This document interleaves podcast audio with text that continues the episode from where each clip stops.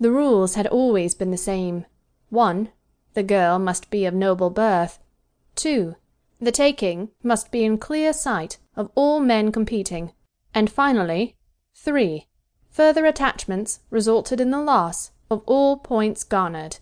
A one point penalty would be assessed if the female were married; and beyond that, if her husband or father were present during the tryst, then extra points would be awarded.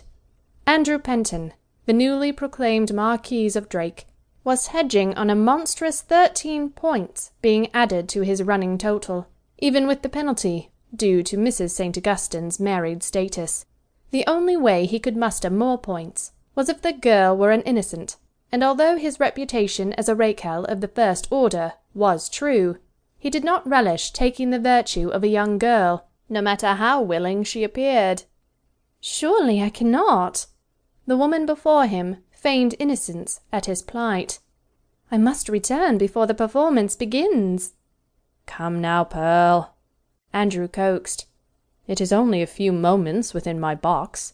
You truly must see the view. I guarantee it is far superior to the barons' seats below." With little more effort expended the Baroness followed him willingly into his box, the door shutting soundlessly behind them. "My lord!" she gasped.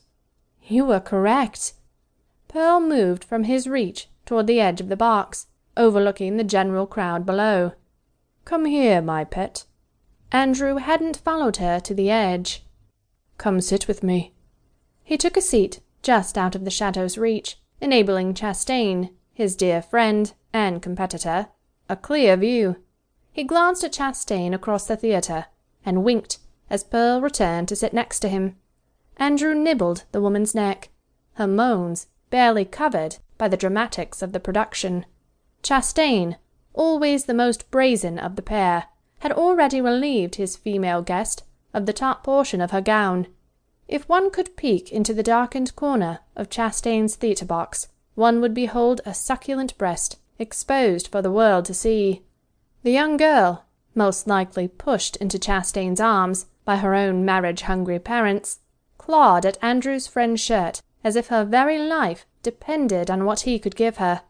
Fortunately for the girl, and unfortunately for her money seeking family, Chastain would offer nothing beyond this one night. Their games of seduction had not only progressed in their scandalous nature over the last couple of years, but had also lost their ability to thrill Andrew. Only two years out of university and already high society had lost its luster.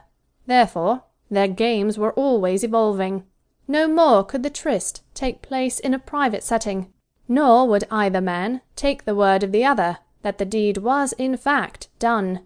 His seduction and taking of the Honorable Mrs. Pearl St. Augustine would be made far less problematic if he could coax her from her seat, push her up against the back wall of his box, and lift her dress. He would take her swiftly be done with it, and be at his gentleman's club before the night's performance ended. He may even return her to her husband's box. He wasn't a complete scoundrel, devoid of the manners suiting a marquise, despite his years out of university. But he knew he would forfeit points if their tryst happened anywhere but in plain view of Chastain. To top that off, Andrew had fallen severely behind in points as of late.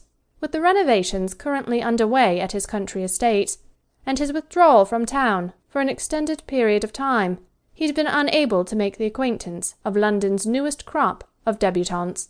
This gave Benjamin, Lord Chastain, a clear advantage, since he'd spent the holiday season travelling from one house party to another, gaining introductions to the creme de la creme of the season's freshest faces. That simply meant Andrew would have to appease himself and his needs more often, since every time he bedded a widow or married matron he earned fewer points. Curse Chastain and his ever increasing lead!